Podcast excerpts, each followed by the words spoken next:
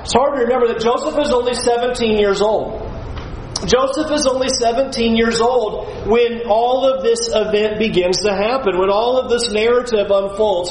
Here's Joseph. He's one of 12 sons and a daughter. Uh, he has a sister as well, but one of 12 sons, and he's almost the youngest. There's one younger than him. And so 17 years old, and what the text tells us repeatedly is that Joseph is treated differently. That Joseph, rather than being out there with his older brothers tending the flock, they're out there taking care of things.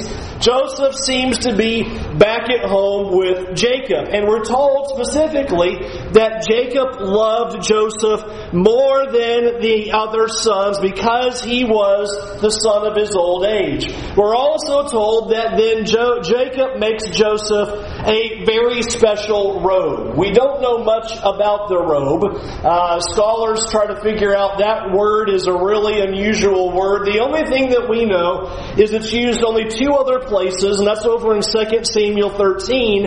And when it's used there, it's used in terms of a royal robe. And so the idea seems to be Jacob gave Joseph a robe that really set him apart from everybody else. He's wearing this special robe, which consider wearing a long sleeve robe down to your ankles is not conducive to doing work in the yard. It's not do- conducive to taking care of sheep and goats and doing hard labor on the outside. He's been set apart. He's set as special, and you know what all the brothers say? They hate him. The text is very clear.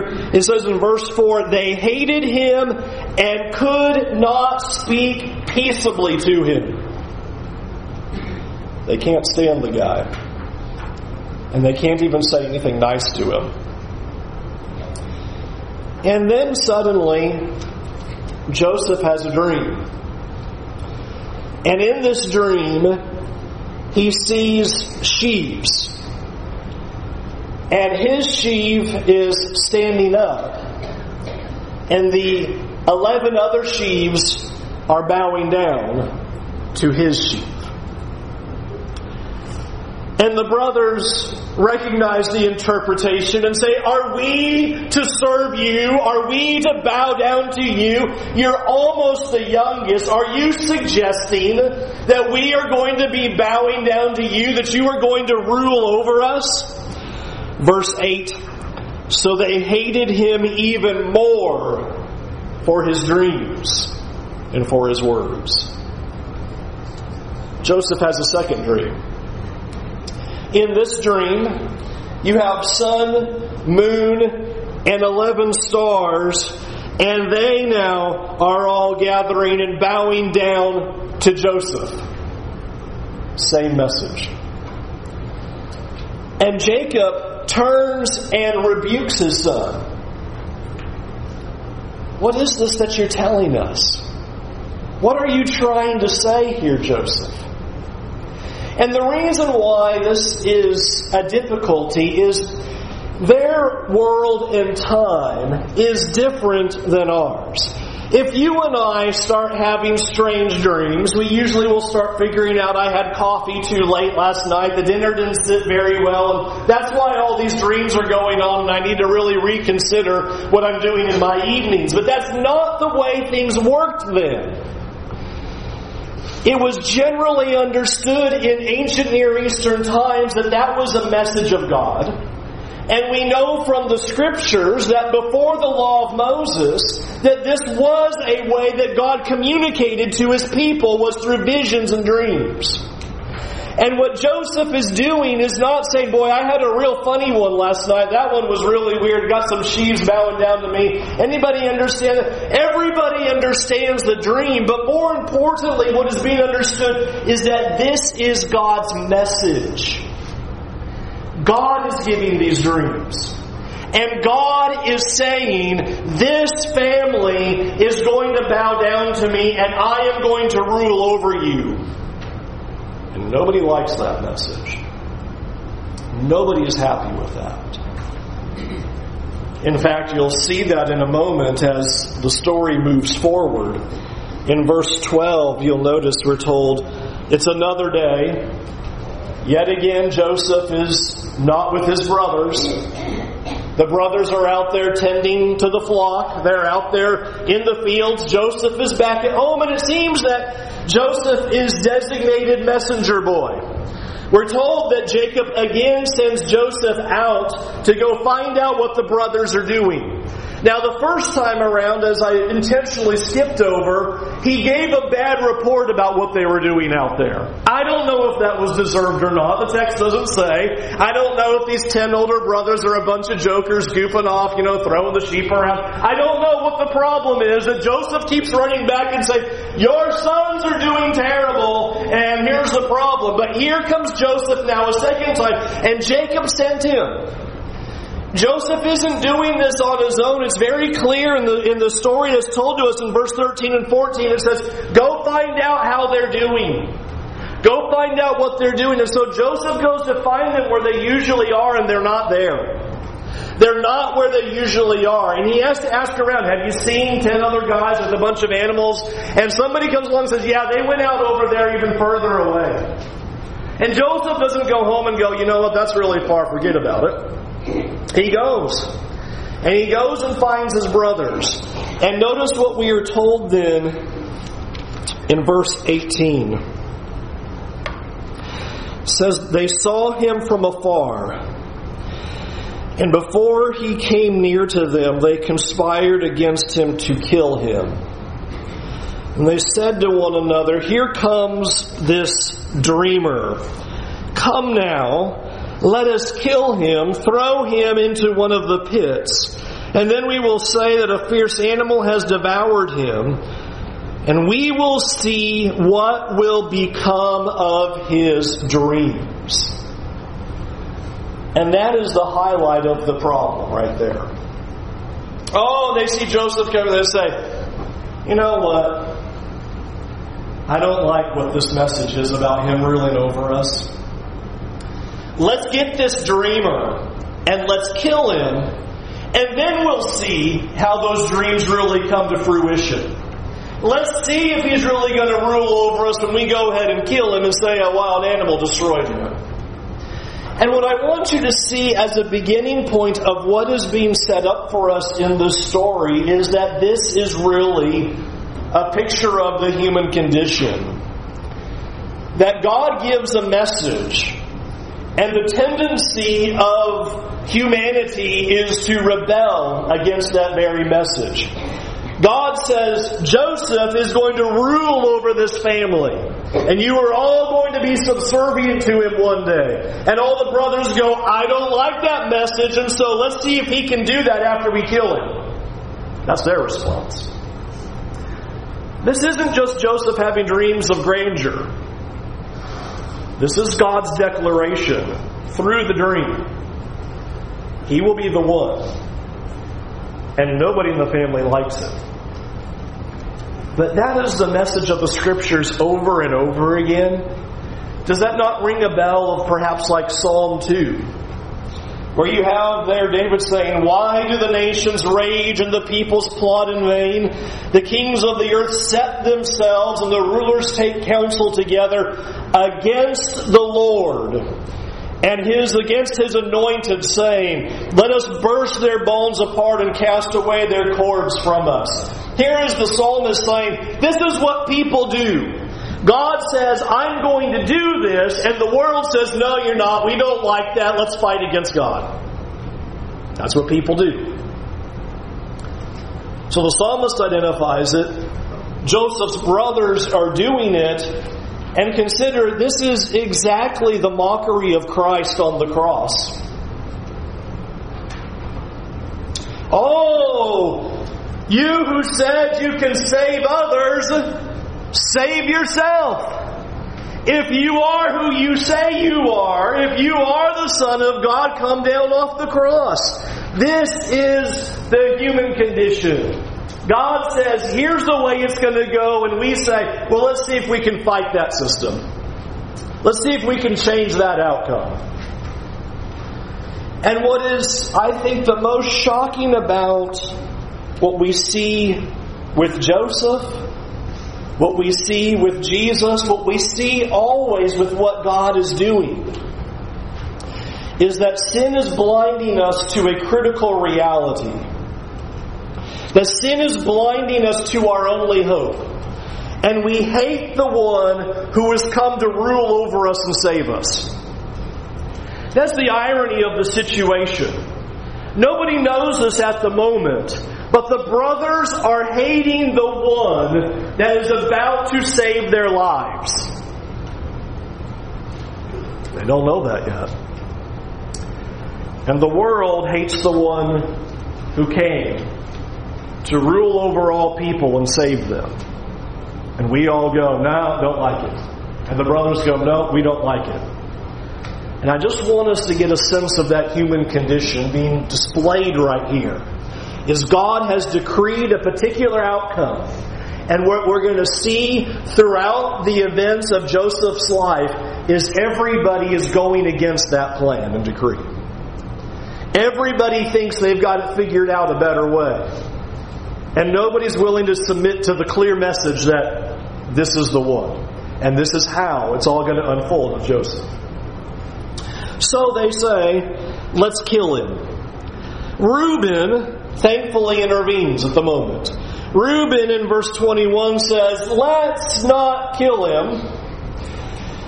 Instead, let's throw him in a pit over here in the desert and don't lay a hand on him. And then you get this great little inference statement here in the end of verse 22 so that he might rescue him out of their hand and restore him to the Father. Now, Reuben might be noble, we don't know. But it is interesting, just a couple of chapters earlier, Reuben has committed a, a horrible sin against his father and has slept with his concubine and is on the out severely then and is greatly condemned by Jacob. This presents itself as an opportunity to redeem himself to his father. Don't kill him. Put him in a pit over there, and the story goes, and by the way, Reuben's thinking, I will restore him and bring him back to the father. Hi, I saved your son. We all okay?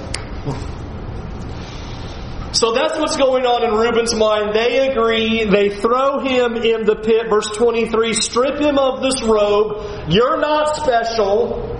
We don't care about you. You are not set apart in the slightest. Strip the robe from him that he wore. Verse 24 it says, They took him and they threw him into the pit, and the pit was empty. It was without water.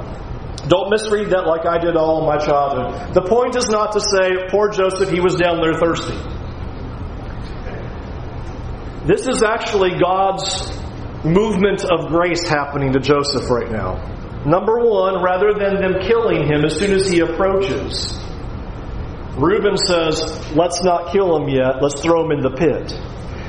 They're not just random pits running around the desert out there, these are cisterns. And God has now overseen this so that he doesn't go into a cistern that's 20 feet deep of water. The cistern's dry. And there he sits. And it's a statement of blessing, not a statement of negativity for Joseph. That he is fortunate that the pit that he's been tossed into does not have water over his head. And so there Joseph sits. And perhaps the most staggering words of all is the beginning of verse 25. And they sat down to eat. How cold hearted do you have to be to do that?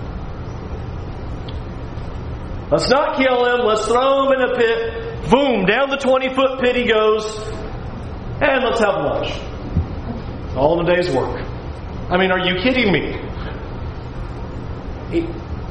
Even somebody I really, really disliked, I don't know that it would be like, now where's my uh, turkey sandwich? Let's all chill out now as he sits down there screaming for his life. Please let me out of here, I'm sorry. And they just sit there and eat their lunch, no big deal. That hatred. You see how the text is just pouring forth that hatred that they have of this brother. They cannot stand him. They cannot speak kindly to him. They want him dead. And then something interesting happens. We don't know where Reuben went. But verse 25 says a caravan of Ishmaelites coming from Gilead now passes through. And the fourth eldest brother, Judah, goes, You know what? Killing them doesn't have a whole lot of tangible value. But we could sell him for money. Let's sell him as a slave to these Ishmaelites that are coming in and we can get some profit out of this. And so that is exactly what they do. Verse 27 And his brothers listened to him. And then Midianite traders passed by, and they drew Joseph out and lifted him out of the pit, and sold him to the Ishmaelites for 20 shekels of silver. Then they took Joseph to Egypt. And then the scene slightly shifts because verse 29 says Reuben, now enacting his I'm going to rescue my brother plan, goes to the pit and it's empty. There's no Joseph in there. And Reuben tears his clothes and says, What have you guys done? What have you done? How are we going to be able to tell this to my father? How are we going to go back home? I mean, he is responsible as the oldest son for the well-being of the brothers as they're out here in the desert, miles away from home. And he says, what am I going to tell dad that you just got rid of one of them? Where is he? What happened? And so the plan is concocted. Verse 31, they took Joseph's robe and slaughtered a goat and dipped the robe in the blood. And verse 30, verse 32 is chilling to me. And they sent the robe of many colors and brought it to their father and said, This we have found. Please identify whether it's your son's robe or not.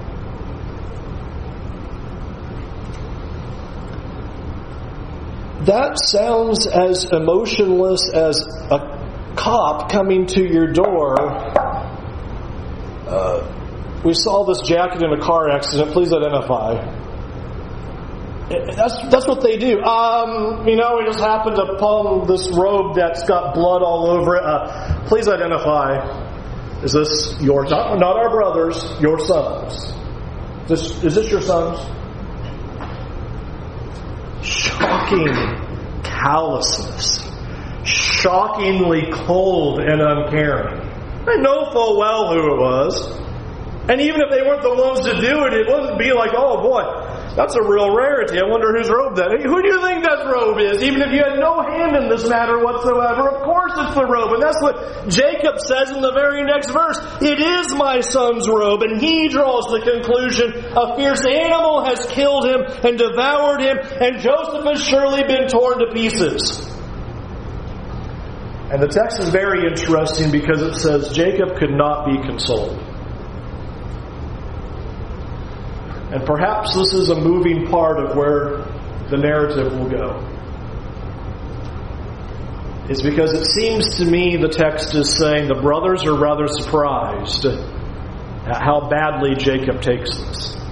He cannot be comforted at all. It doesn't matter what the ten older brothers do. He is not comforted and mourns and weeps and wails and simply says in verse 35, No, I shall go down to Sheol with my son mourning.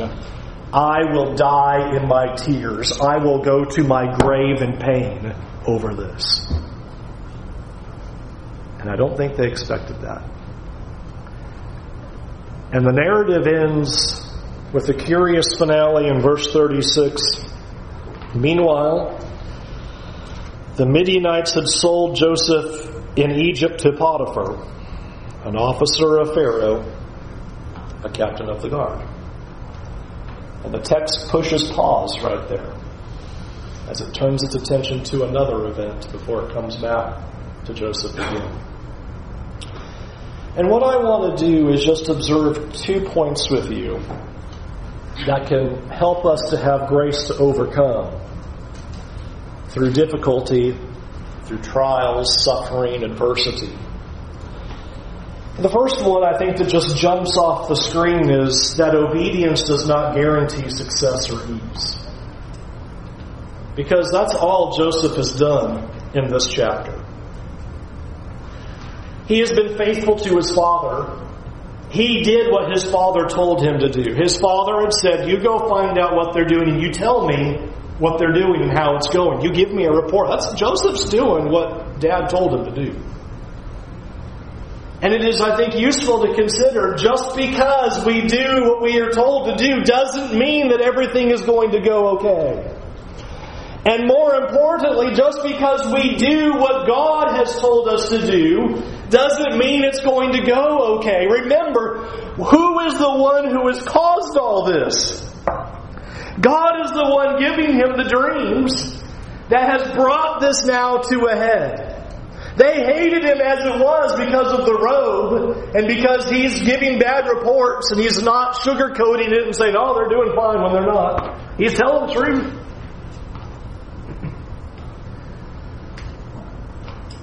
But God gives Joseph dreams that pushes it to the point where the brothers are now going to do something about it. I think it's important for us to recognize and see that faithfulness to God and faithfulness of what we are supposed to do will bring suffering to our lives. I feel like we live in a really strange religious time right now that continues to either suggest, imply, and even frequently overtly state that if you will be faithful to God, your life will go well. If you will be faithful to God, everything will be just fine. It is the message of the three friends of Job. Well, if things are off course, you must have done something wrong. And if you would just repent, everything would be better. And that is never in the life of Joseph.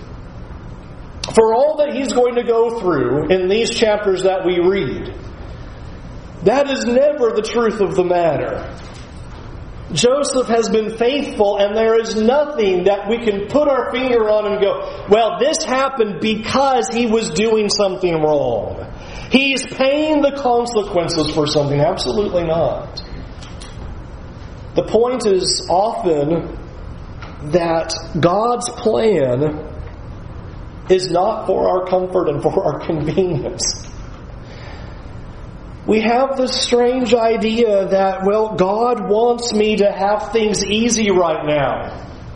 God wants my life to be simple and uncomplicated and happy and good. Really? Because Joseph doesn't stand that test. God comes in and completely wrecks Joseph's life.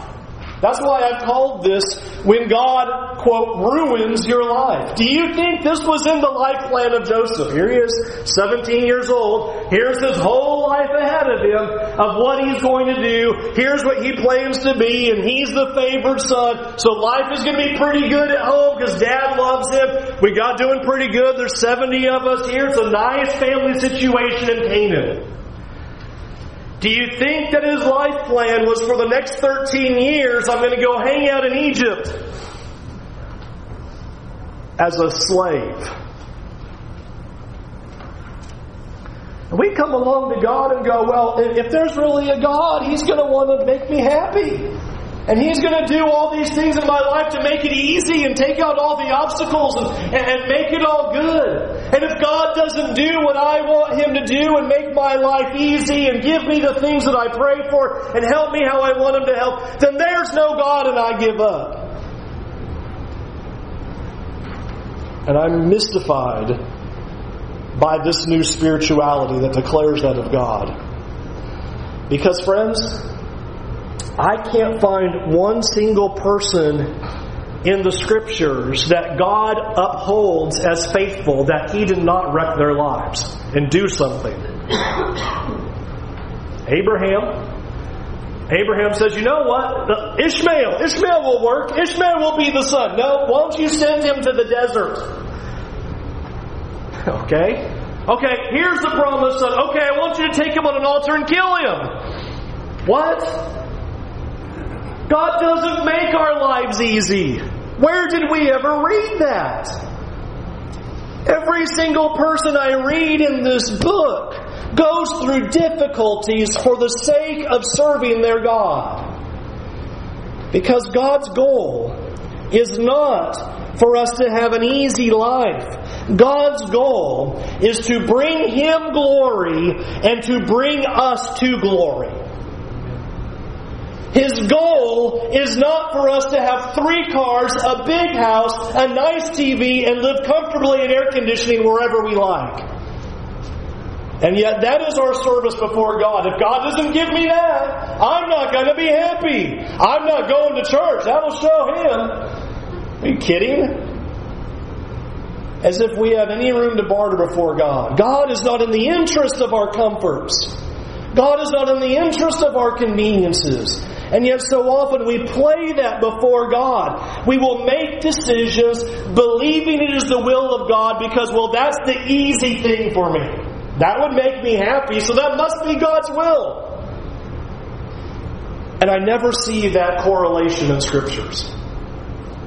And yet we make massive life decisions not on the basis of what is good for the kingdom of God, what is right to bring God glory, or to improve our faith and spirituality, are some decisions of life and for prayers, well, what's going to make me happy? And we'll move there and do this and do that, and that'll be the decisions. I want you to see we don't learn that in the scriptures, and Joseph stands directly against that idea we don't see that that is how God operates. In fact, it seems that God intentionally messes up, if you will, our plans so that we can understand that we got to become what He's called us to be. And unfortunately, a life of comfort and ease doesn't teach us much of anything except how to be spoiled Christian children before God. It is suffering, trial, difficulty. It is the putting our faith in the fire that challenges us and molds us and creates us and refines us into what we need to be. And this is what God is doing with Joseph at this moment. He has completely destroyed the life plans of Joseph completely wrecked everything that Joseph thought he was going to be doing. And one of the most amazing things we'll see as we keep going through Joseph is Joseph doesn't go, Well, I give up on God. I mean, that wasn't part of the plan. I'm out on God because He didn't do what I wanted. And we cannot do the same. Number one, obedience does not guarantee success or ease now. And God is not interested in you having the good life now. Number two, we cannot see how God is accomplishing his purposes. Would you put yourself in the shoes of Joseph for a moment? Joseph was told by God in these dreams, You will rule over your family.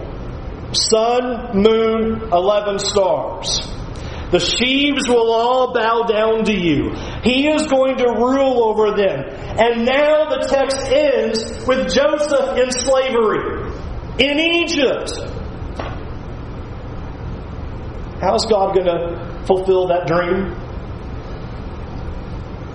How is God going to accomplish his purpose that said Joseph will rule over his family when Joseph is not in Canaan He's in Egypt and he's a slave.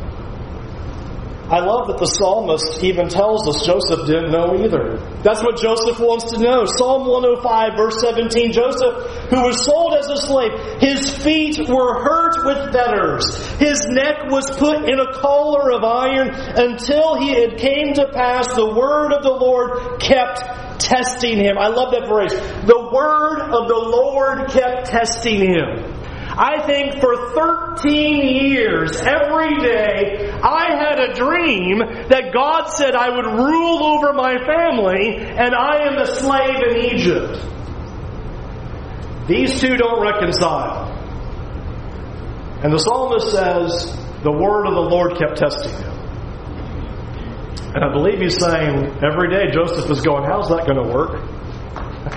How's, how is that going to turn out? How is that going to be possible? And one of the amazing things that we see in the life of Joseph, and we see in the life of the Scriptures, is how frequently God will use the evil deeds of others to accomplish His purposes. As I prepared for this, I was blown away at that very thought of the frequency at which God uses evil deeds of other people. That God's saving victory seems to always come through suffering and through sin. The greatest illustration of this truth is in Jesus. The evil deeds of Judas the evil deeds of the Jewish leaders, the evil deeds and rejection of Herod and Pilate. All of this is used by God to bring about one who will rule and save the world. That God has no problem taking the wickedness of others and accomplishing His will through that. And that should help when we don't understand. Is that God can take these awful, seemingly impossible, incomprehensible circumstances and still be accomplishing His purposes, even though it looks like everything has gone horribly off the rails. It looks like in Joseph's life, God took a vacation and everything just went completely wrong. When in fact, God is moving this through perfectly according to his plan. But Joseph doesn't see that. And Joseph at this moment doesn't know that. It's just the Word of God keeps testing him. How will this be? And it is a reminder to us that we are not forgotten, that we are not forsaken, and that we are being tested as we wait for the Lord. That it is in vain that we rebel against the plans of God. That it is foolish on our part to suggest that God is not going to accomplish His will. That it is just ludicrous on our part to stand against God and think, my will is what matters. My plan for life is the way things ought to go. God is accomplishing His purposes. All things will be brought to His glory and for His good. And we must always remember through those steps of difficulty and pain, we are not forgotten by God, and we are not forsaken by Him. You pull your songbooks out, we'll sing an invitation song, and we invite you come to come to a merciful God who loves every single human and has made the ultimate sacrifice, bringing his purposes together in Christ so that we could have one who would rule over us and save us from our sins. And may we not reject those purposes of God. May we not rebel against what He is doing through His glorious Son. That our call is to turn away from our sins, to be immersed in water for the forgiveness of our sins, and then, friends, to have faith in God. To believe in His purpose. That He is at work and at the end, God will be shown vindicated and victorious. Our hope rides in that. Our hope rides in that reality, not in what we experience right here, right now. Become a child of God. Let Him be your Father to lead you through your difficulties, to be your place of hope and comfort so that when the time comes, you will be able to hear that you are a child of God, to be a servant pleasing in the sight of God, to enter into the eternal rest. For that is the world and the life that matters most. Will you come to Him? Won't you come now while we stand and we sing?